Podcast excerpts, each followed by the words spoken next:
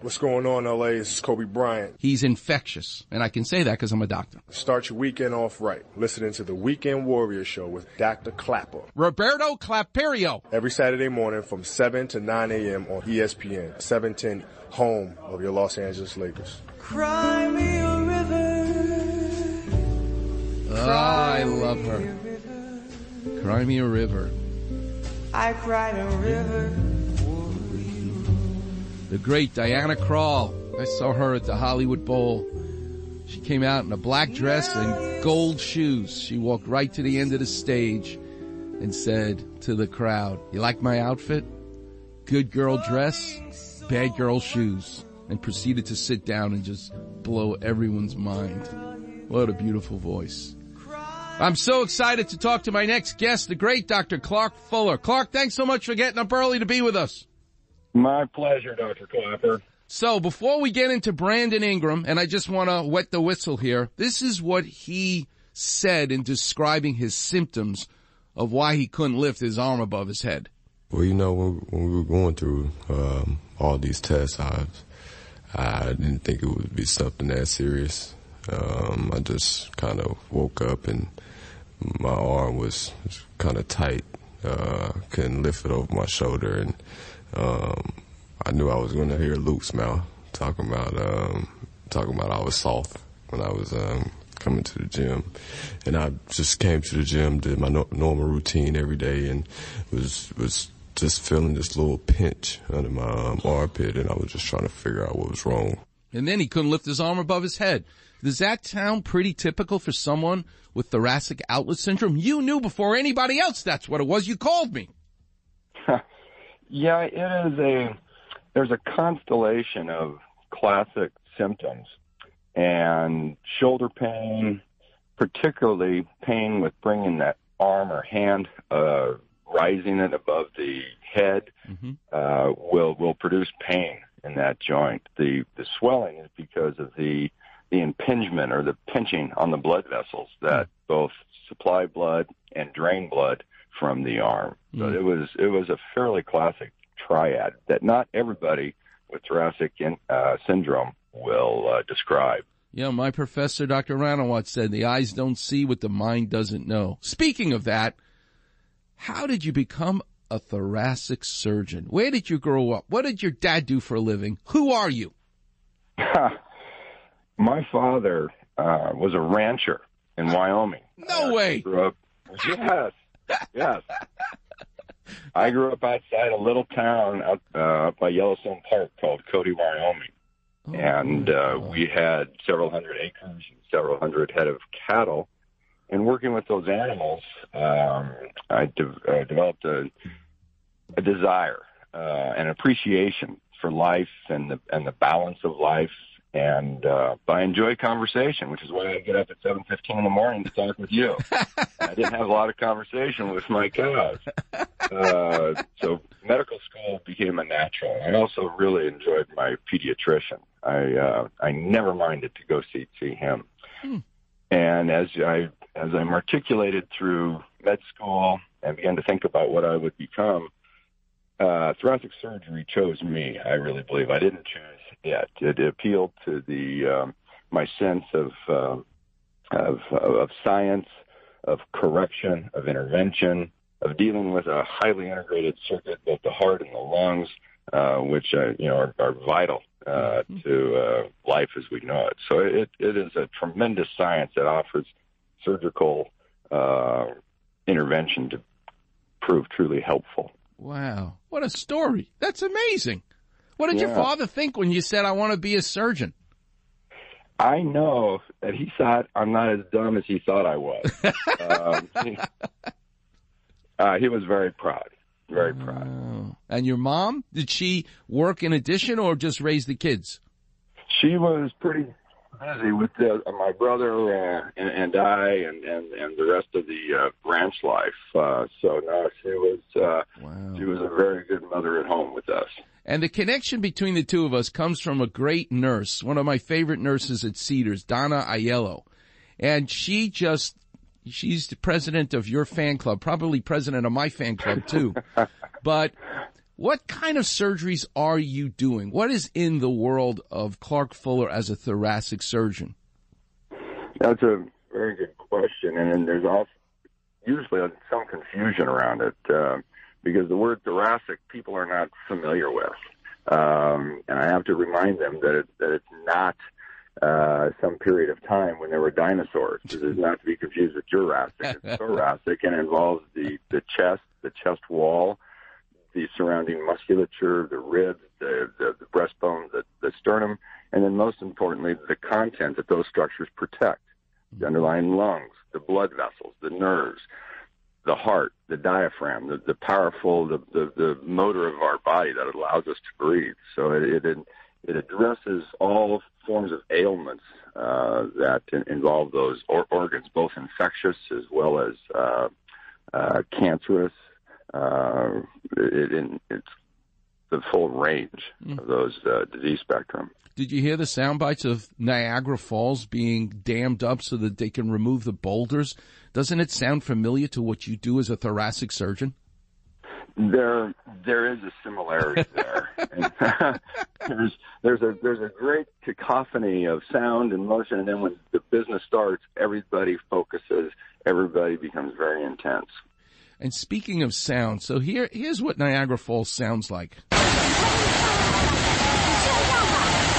So in 1983, I'm an intern. I know nothing. I'm right out of medical school. And they asked me to go see a patient on the floor at 2 o'clock in the morning. The nurse is nervous because the guy has been in the hospital for a week with back pain and he's in traction.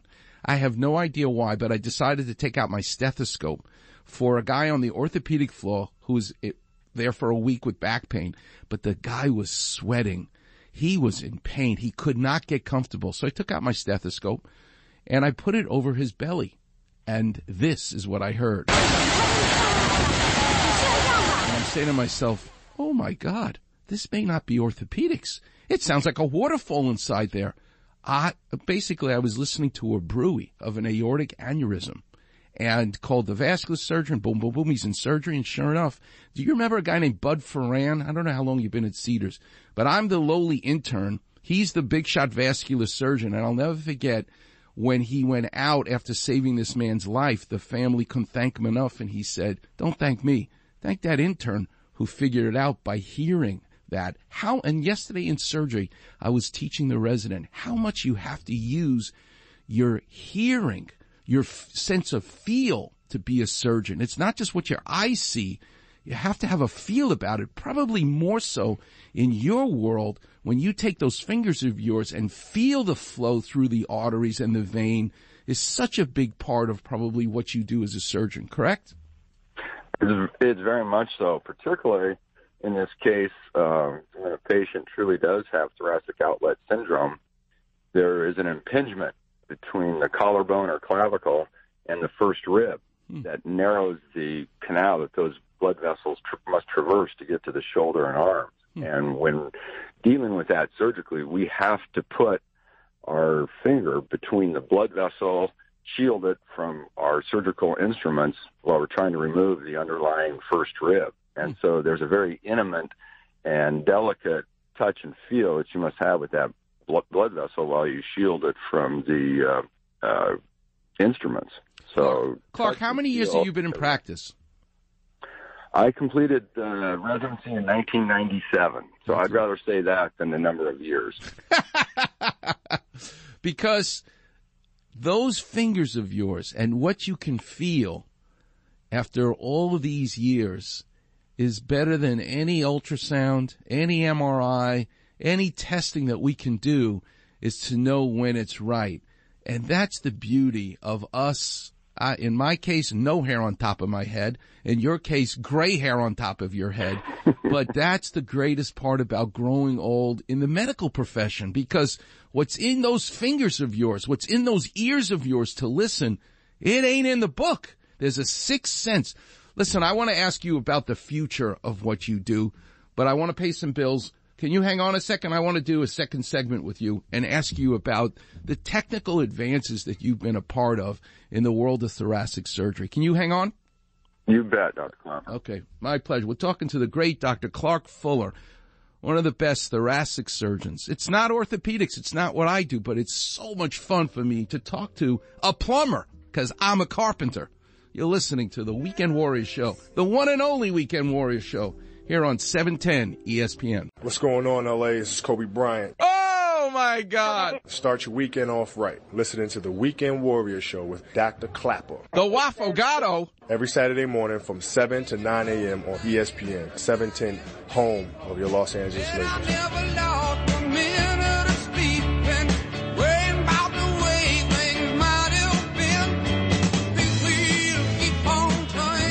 Welcome back, Weekend Warriors. I'm joined today by the great Dr. Clark Fuller, a thoracic surgeon, which is what was needed to save the career of Brandon Ingram, the baby Laker who's now an all-star in New Orleans. He had what's known as thoracic outlet syndrome.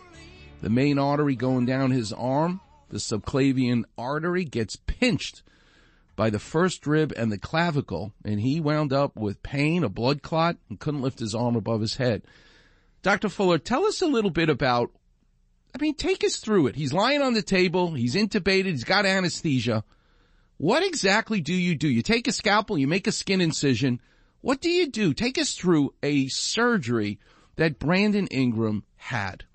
You're absolutely correct. It, it begins with the induction of general anesthesia we have an appropriate position of the patient, which puts the arm in a, in a neutral, uh, non-flexed or non. The arm is kept uh, uh, parallel to the body. We make a very small incision, interestingly, inside the, the chest cavity for a small camera. Looks like a long soda straw with a camera and light at the end of it. Hmm. That from the inside of the chest cavity, we're able to accurately identify exactly where the first rib is. Hmm. It's a very short, broad rib that makes it very, uh, it looks almost like the letter C. Hmm. And once we identify that, we make a turn incision on, on the skin way up high, uh, up underneath the arm. And through that, I introduce my index finger and, and identify visually as well as by feel the first rib. I feel the vessels that are running over it on the on the top part of my finger, and by identifying where it is, I'm then able to introduce instruments through that in, in, incision that allow us to isolate the rib at both where it begins on the vertebral body and where it connects to the breastbone up front, and we remove it. Uh, the whole time shielding the uh, vessels and the important nerves that run in that area. Do you use a power tool, a saw? Do you use a Gigli saw? Do you, how exactly do you use tools where you have to protect the nerve and the artery from damage and yet you have to remove a piece of bone? Yeah. Uh, well, we use, use a combination of tools. It's one is like a planer, like you use on, on wood. Uh, it's called an elevator, which means that it elevates the soft tissues away from the bone. So the attaching musculature and sinews of, of the region are elevated or pushed away from the bone, and then the actual bone where it joins the uh, uh, spine or the breastbone up front is divided with a uh, uh, an, an instrument that allows us to chew through the bone, uh, divide it. So there's not an introduction of, of a saw necessarily, hmm. but a, a long instrument that allows us to uh, uh, divide the bone. Wow, that's incredible. And are you feeling the flow through the vessel where on the one hand you lift the arm up, it kinks off, there's no flow, and now you've done your surgery and you feel the flow return, mimicking that same maneuver? That is that is absolutely correct. You hmm. can you know, when you pull the arm away from the body, much like Brandon described, the the pulse down on the side of the arm by his thumb will disappear. Hmm. just like just like Niagara Falls. And then when you restore that blood flow, you'll feel that pulse return. And uh, that's how we know that there's been an adequate uh, resection of that first rib. That's just awesome. So tell us what you've been involved with in terms of your field over these couple of decades advancing. Is it in the way to see what you're doing? Is it the way to cut the bone? Is it the way to clamp the vessels? What is it that's amazed you most that you've been a part of in advancing the field of thoracic surgery? what's um, what's what's really revolutionized, and and that word gets overused, but it truly has, is the whole transition from what we call traditional open surgery, where incisions and and entrance into a cavity is made through a large incision to to afford us the exposure or allow us to see the things that we need to operate on. That has changed as in your field as well as ours. Mm-hmm. Excuse me. That there's we've been able to put a light and a camera at the end of a small tube and transmit that onto these wonderful high definition T, T, TV screens. So it's, so the what we see surgically now is is marvelous. The the the whole field of arthroscopy or in chest surgery, it's called thoracoscopy. Hmm. And and being able to do that has allowed us to to approach the same disease process with the same principles, not violating those, but achieve this similar result with a much different type of, of skin incision, affording patients recovery, whether it's to deal with thoracic outlet or with tumors of the lung or infection, whatever the ailment may be, uh, rather than having to approach it with an open. Now, at least 95% of the cases I do are all done now with smaller incisions and, and the TV camera. Uh, and uh, uh, kind of an advancement upon that advancement is the era of robotics, hmm. which puts the instruments in the surgeon's hands, and I'm no longer at the bedside. I'm 10 to 12 feet away, sitting at a giant viewfinder. Jesus. Incredible. Before I let you go, one of the things that's most admirable about you as a busy surgeon, long hours, is your ability to balance your life and work with your family. You coached football. I know Donna told me that uh, she'd be illustrating the front of the playbook and whatnot for you. What's the secret to that? Where did you get that ability to recognize that you've got to make time to balance your life? I think I saw it growing up in, in, in my own parents, my own role models, in that regardless of the demands of rural life and ranch life, which is truly a 24 7 job, uh, we carved out time uh, mm-hmm. as a family. My father was a very accomplished collegiate athlete at the University of Colorado in Boulder, hmm. and he would make time, uh, hmm. whether it was basketball, football, baseball, track. Uh, I knew what season of the year it was, not only by you know what we were doing out in the fields, but also what I was doing on the court or baseball diamond. Uh, you know, fall was football, and winter was basketball, spring was baseball, summer was track. So. Mm-hmm it was there was a, a, a great template provided by by my uh, parents that that that that way. Well, I'm proud to call you a colleague. This is why I love being at Cedars because it's just a building, but it's populated by people like you. And I want to thank you so much for enlightening us this morning, getting up early to be with us. It's a true pleasure. Dr. Klapper, it was my pleasure. And, and please, when you sign up on that segment, I want to hear ZZ Top. yeah, from Cody, Wyoming. All right. God bless you. Have a great day today. The great Dr. Clark Fuller. Thanks so much for joining us. All right, Warriors, coming up next, I'm going to do some clap revision. The number is 877-710-ESPN. But let's talk about coronavirus. How do you wrap your head around what exactly it is? What's a virus? Why is it different than a bacteria? And I'll explain with some clap revision coming up next on the Weekend Warriors Show here on 710 ESPN.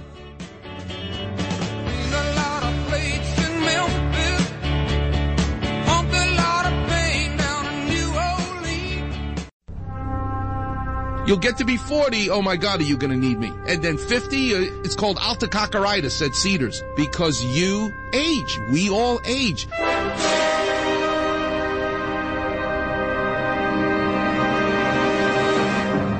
From your life the bad exercises, the treadmill, the lunges, the squats, the stair machines, the weights on your legs. Stop doing that. You need to make time out of your week, Monday, Wednesday, Friday, to do the pool, walk back and forth in the water for half an hour.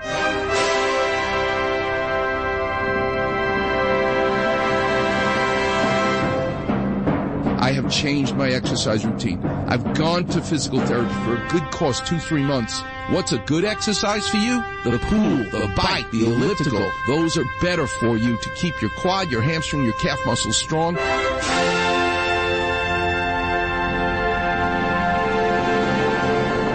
Remember, I'm writing another book called Stop Exercising, You're Killing Yourself. If April 1st comes and there's still pain of any kind in your knee, you need a new MRI and then I need you to call me and I'll tell you what to do. Do not let them give you a cortisone shot or stem cells or PRP, any no needles into your knee.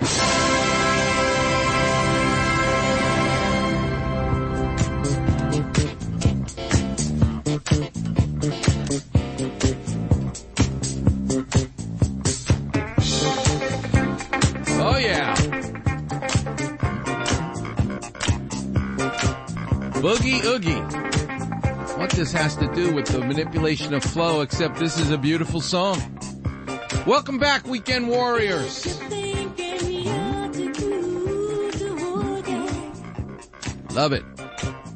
The number's 877-710-ESPN. I gotta tell you where to get that boysenberry pie. I gotta tell you my encounter with a half-eaten seal floating next to me when I was surfing last Sunday. But before I do that, the clinic's open. Let's go to Robert in Huntington Beach. You're on with Dr. Klapper. How can I help? Ah, yeah. Um, How are you, Robert? What do you do for a living? I am on disability. What did you do? I used to work at the 99 cent only store. Oh wow, what a genius idea that was. They sold the ni- I remember the family that started the 99 cent store sold it for like a billion and a half dollars. So so much for things only costing 99 cents. Yep. Wow. Where are you from? Where'd you grow up? I grew up in Huntington Beach my uh, my whole life practically. Did you surf? Uh, no. Did you go to the pier and watch the surfers? Oh yeah. Let me tell you something. I, I surfed Huntington Beach once. That was enough for me in the wintertime where the guy I was paddling out with said, just stay close to the pilings of the pier. There's a channel there and it'll take you out through the waves that are crashing. I nearly got killed. Oh my God. That is a tough wave to surf. It is powerful. So that's amazing growing up in Huntington Beach. I'm jealous. I would have been a surfer. I never would have gone to school. I would have done nothing with my life if I grew up in Huntington Beach. I, Nice. I grew up playing soccer mainly. Yeah, girl, the best sport, the sport of the world is soccer. So what hurts? How can I help you? What's up? Um, for the last three years, I have been battling. Uh, I have a torn meniscus in my knee. Mm-hmm. Uh, my doctor that I see for orthopedic surgeon uh, won't do surgery. Mm-hmm. I've had second opinion; they won't do surgery on it. And then within the last, uh, say, six months to a year now, I cannot uh, lift my leg up when I'm laying in bed. I can't lift my leg up completely. When I go to get into the van to drive, I can't pull my leg up into the van. It feels like it's pulling on my groin now. So you realize that that description you just gave is not your torn meniscus. There's something else going on that is a bigger picture. Either your spine, your nerve, your hip. There's more going on than your torn meniscus in your knee. So the advice they gave you of leave your meniscus alone is good advice because something else is the matter. You realize that. Uh, I also, I'm also dealing with uh, lymphedema. Oh, there you go. That also makes you a poor candidate for knee surgery because of swelling and healing and maybe getting an infection afterwards.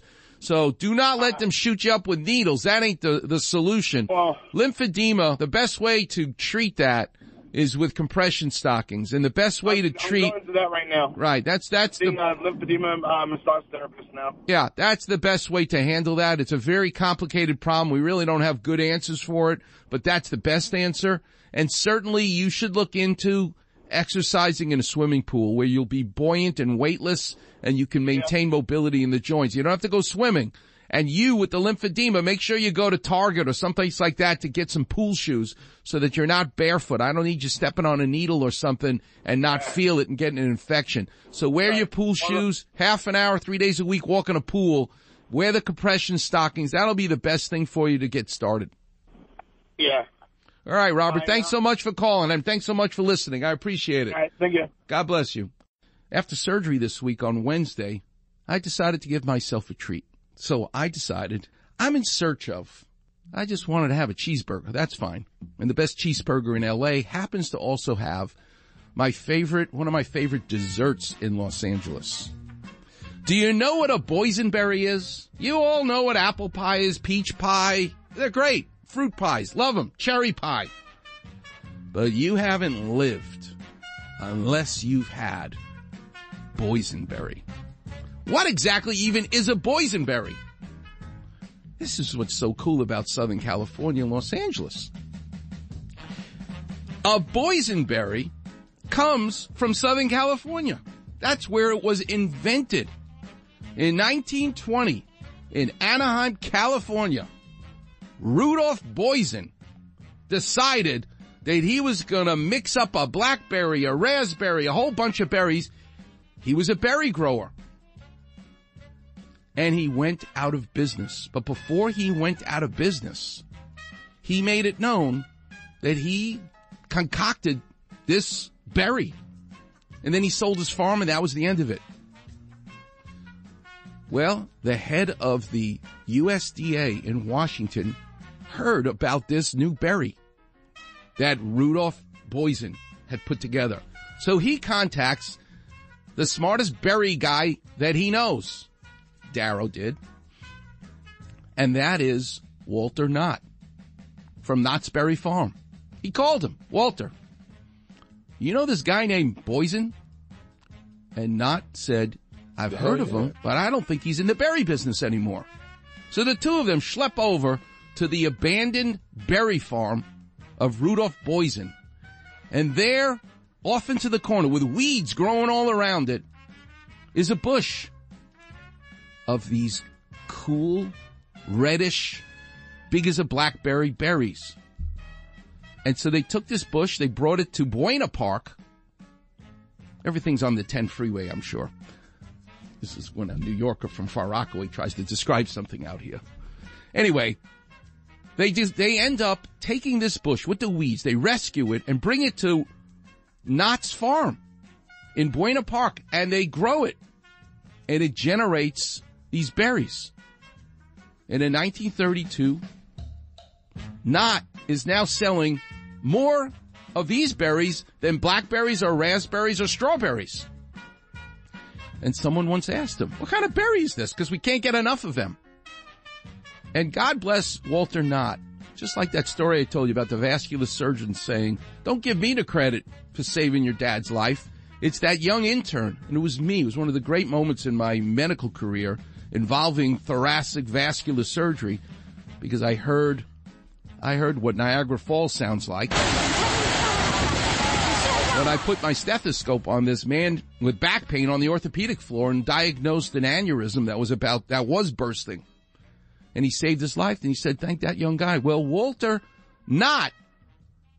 instead of saying, yep, this is my berry, he said, no, this is from Rudolph Boysen's farm. He created this and it was thus called a boysenberry.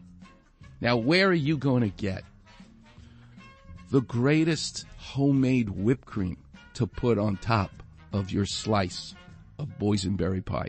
Where are you going to get the crust where when they make flaky pastry crust, nobody, nobody does it better than these guys?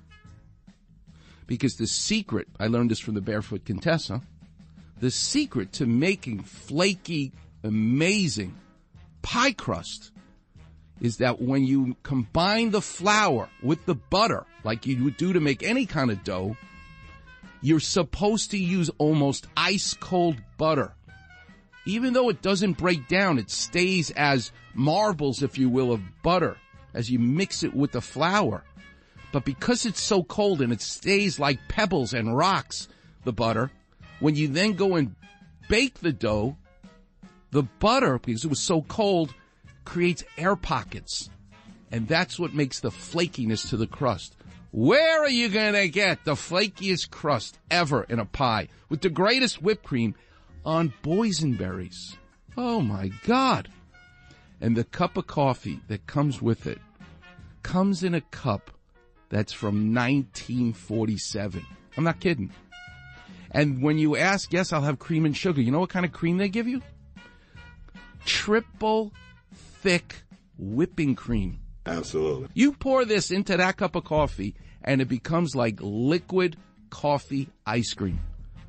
I had this after my phenomenal cheeseburger and french fries. I shouldn't be having it because I'm going to drop dead here.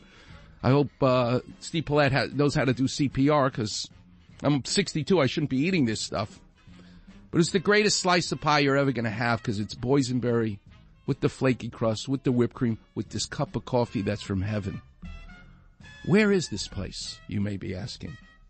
Because you need to change your life. With all this craziness going on, you need to go have a slice of boysenberry pie that comes from Buena Park. Actually, New Zealand now generates the most boysenberries, but, and Oregon as well. But it all started with Rudolph Boysen in Anaheim, California. Where do you get this? Boysenberry pie? At the Apple Pan.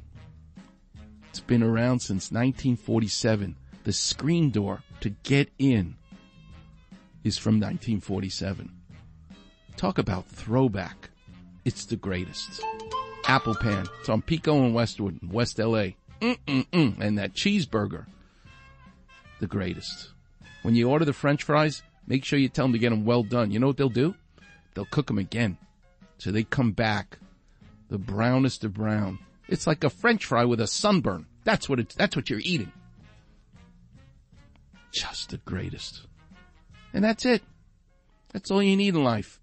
Is an amazing cheeseburger, french fries, coffee in a cup from 1947, and a slice of boysenberry pie. I want to talk about surfing. Surfing with sharks swimming underneath you, eating a seal, half eaten. But the waves were just fantastic last Sunday. And I'm going tomorrow. And I looked at the forecast. I know it's going to be raining, but I don't care because it's like being in a water sandwich. I got the water on top of my head and I got the water below my feet. And when you catch a wave in the rain and the rain goes spraying into your face, in addition to the spray of the wave itself, it don't get better than that. Dr. Klapper. So bring on the rain. The beaches will be empty. And me and my buddies will be out there catching waves. Cause catching a wave is great. But when you actually catch the wave of the day in front of your friends, it's the greatest thing in the world.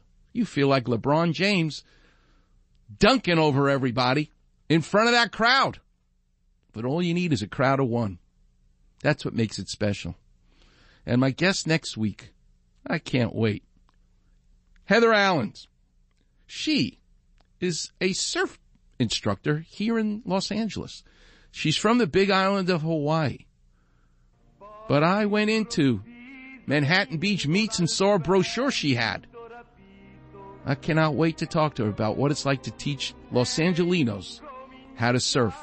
She'll be my guest next week. Until then, I leave you with Volare, which means I'm singing and I'm flying, which we do every Saturday together here on the show. Thanks so much for listening, and I'll see you on the radio. mujeres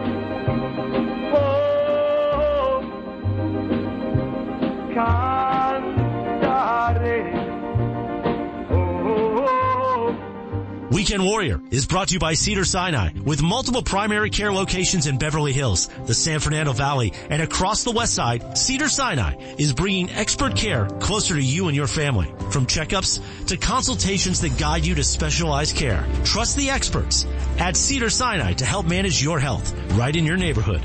To learn more, call 1-800-CEDARS-1. That's 1-800-CEDARS-1. Or visit us online at cedarsinai.org slash primary care.